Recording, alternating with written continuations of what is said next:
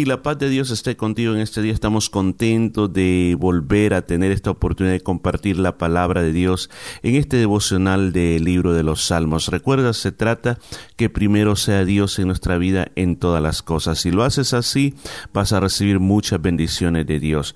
Nos encontramos ahora en el Salmo número 85 titulado Oración para que el Señor devuelva su favor a la tierra.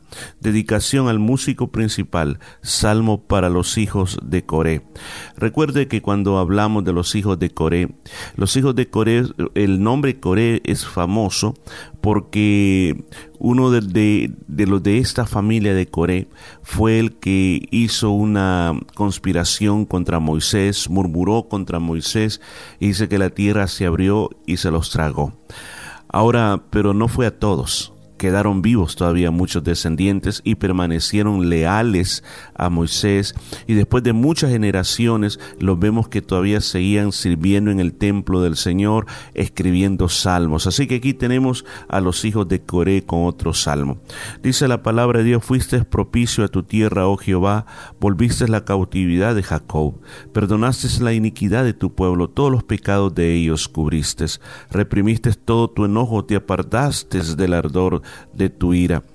Lo que la palabra está diciendo o lo que lleva este salmo en sí Recuerde que las sociedades de esta época eran sociedades agrícolas que dependían de la lluvia para que ellos pudieran producir esas cosechas magníficas.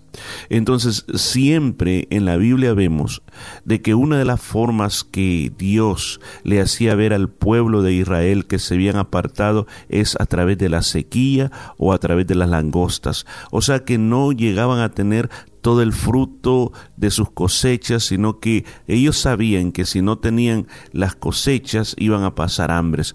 Entonces este es un salmo donde se le está pidiendo al Señor de que esa lluvia venga, que el Señor los proteja de todas las cosas que puedan venir. Por eso habla de ser propicio a la tierra. También habla también de la cautividad del pueblo de Israel. Siempre que se refiere a Jacob es a Israel.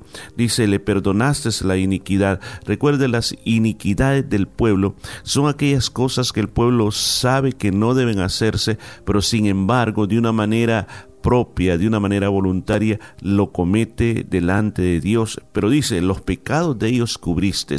Sabe, una de las cosas que se ocupaba dentro de los, de los actos que hacían en el tabernáculo de Dios era cubrir cubrir el lugar de lo que se conocía como el propiciatorio o la tapadera del arca del pacto, donde estaban los querubines, esos querubines de oro con sus alas eh, que miraban, las alas estaban hacia adelante, al frente de cada uno de ellos. Eran dos querubines en cada lado. Ahora, eso cuando llegaba el tiempo de pedir perdón por los pecados del pueblo, la sangre se rociaba sobre ese lugar. Esa era una señal que el Señor cubría, cubría los pecados del pueblo con su sangre. Y es exactamente lo que Jesucristo hace con nosotros. Nosotros como seres humanos tenemos una tendencia a pecar, nacemos en maldad y el pecado nos atrae como un imán, no lo pensamos dos veces, simplemente cometemos los pecados pero nadie podría tener, escucha eso, nadie podría tener acceso a Dios en esa condición y mucho menos nadie podría decir yo soy parte del pueblo de Dios o hablar que va a experimentar la salvación en su vida, nadie lo podría hacer. Pero cuando Jesucristo muere en la cruz del Calvario, nos dice la palabra de Dios que esa sangre nos cubre a nosotros. Ahora, cuando esa sangre nos cubre a nosotros, esa sangre nos santifica, nos aparta para Dios. Ahora nosotros podemos decir que somos hijos de Dios, ahora nosotros podemos hablarle a Dios, no necesitamos hacer sacrificios. Mire qué importante es que nuestros pecados sean cubiertos por esa sangre. Y en eso hay, escuches, en eso hay provisión para el futuro, porque nadie puede asegurar que jamás volveremos a pecar. Sí volvemos a pecar, pero entendemos que claramente si nos arrepentimos y nos apartamos de ellos, eh, para el Señor no ha pasado nada. Ese es el poder de la sangre cubriendo nuestras vidas. Dice, reprimiste tu enojo, apartaste el ardor de tu ira eso es lo que hace la protección de la sangre de Cristo dentro de la persona. Dice, restauranos, oh Dios, de nuestra salvación y haz cesar tu ira de sobre nosotros. Muchas veces, como vuelvo a repetir, se pensaba que el que no hubieran cosechas es que el Señor estaba enojado. Por eso está pidiendo la restauración. Recuerde que la restauración es llevar aquello que está destruido a su estado original. Dice, ¿estarás enojado contra nosotros para siempre? ¿Extenderás tu ira de generación en generación? ¿No volverás a darnos vida para que tu pueblo se regocije en ti? Muéstranos, oh Jehová, tu misericordia y danos tu salvación. Ellos estaban ansiando, según este salmo, según este canto, que el Señor volviera a darle vida. Ellos se sentían como que lo habían perdido todo, que no tenían todo lo que deberían de tener por causa de lo que estaba pasando. La restauración es tan importante para cada persona. El restaurarnos es volver nuevamente a nuestro estado original. Hemos hablado varias veces en el libro de los Salmos, cómo el Señor en las iglesias de Apocalipsis, en los primeros capítulos, el capítulo 2 y el capítulo 3, les habla de volver a hacer las primeras obras. Les habla de que lo que ellos han dejado de hacer, lo vuelvan a hacer. Les habla que lo poquito que tienen, lo retengan. Mire, una de las cosas que nosotros vamos a encontrar como cristianos es que el tener fe, el mantenernos en fidelidad, muchas veces nos desgasta la vida. Oh, ¿qué está diciendo? Sí, porque si uno va con la corriente es bien fácil, como quien dice, deja que la corriente te lleve. Pero cuando uno trata de ser diferente, trata de aplicar los principios a la palabra de Dios, es mucho más difícil. Entonces llega momentos en que ese poder espiritual, esa gracia de Dios dentro de nuestra vida, como que se comienza a secar. Ahí es el momento de la restauración. Ahí es el momento de pedirle, Señor, quiero, quiero que tú me muestres qué cosas en mi vida tengo que comenzar a restaurar, tengo que comenzar a traer a la vida para que me pueda volver a regocijar en ti, Señor, para que pueda volver a ver tu salvación. Escucharé lo que hablará Jehová Dios, porque hablará paz a su pueblo y a sus santos, para que no se vuelvan a la locura. Fíjese qué importante es poner atención a lo que Dios nos quiere decir. Mire, pocas personas conozco, contadas con una mano, que han oído una voz audible de Dios. Es bien complicado decir que usted va a oír una voz audible, pero no estoy diciendo que no existe, puede existir, pero no en todos los casos. A la gran mayoría la forma que Dios nos habla es a la conciencia. Dios nos habla a la conciencia, Dios habla lo más profundo de nuestro corazón y nos muestra cosas. Otra manera como Dios nos habla es a través de las predicaciones. Mientras alguien está predicando, Dios nos da un rema. Un rema es una revelación divina, nos da revelaciones divinas a nuestra vida.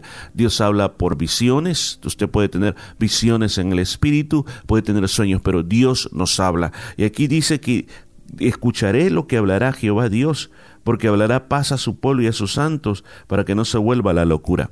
En este caso, la locura es un sinónimo de la necedad, es un sinónimo del endurecimiento del corazón. O sea, por eso es importante que el cristiano oiga palabra de Dios. Es cierto que nosotros personalmente podemos leer la Biblia, interpretarla, aplicarla, hacer todo eso, pero necesita escuchar palabra de Dios, palabra de Dios de un guía espiritual en tu vida, especialmente un pastor. Todo cristiano tendría que tener un pastor. Los pastores somos los responsables de llevar la palabra de Dios al pueblo. Escucha esto, hoy con lo que está pasando, en Internet podemos encontrar muchos pastores y muchos con buenos mensajes, pero el problema es que hay pastores de que realmente no son pastores, sino que simplemente son personas que no quieren congregarse en una iglesia y comienzan a predicar, no tienen eh, la formación para hacerlo, ni tampoco Dios lo ha llamado a hacerlo y no tienen el conocimiento bíblico para hacerlo. Y quizás son muy elocuentes, son muy buenos para hablar, pero muchas veces enseñan cosas que no son buenas para el pueblo. Ahora, por eso es bueno que si tú conoces un pastor, te congregues y lo conozcas en persona también para poder ver cuál es el fruto que esa persona tiene. Porque escúchame bien, un árbol bueno va a dar frutos buenos. Pero sigamos más adelante. Dice, ciertamente cercana está su salvación a los que le temen, para que habitase la gloria en nuestra tierra. La misericordia y la verdad se encontraron, la justicia y la paz se besaron. Mire qué interesante está eso. El encuentro de estas cosas. Estamos hablando de esa salvación, de esa gloria que venga a nuestra tierra, que la misericordia y la verdad se encontraron. Escucha esto, siempre hemos dicho que la misericordia es el amor en acción, es la compasión en acción y la verdad pues es la palabra de Dios, es la verdad absoluta de Dios. ¿En qué aspecto está hablando? Cuando tú recibes la palabra, tú accionas sobre la palabra. Podemos hacer actos de caridad por otras personas para calmar la conciencia o porque nos dicen que lo hagamos. Pero cuando la palabra de Dios se revela a nosotros, somos capaces de hacerla impulsados por la misericordia de, de Dios, la justicia y la paz. La justicia es hacer lo correcto. Escuchen, hacer lo que Dios dice. Cuando tú haces lo que Dios dice, estás actuando en justicia.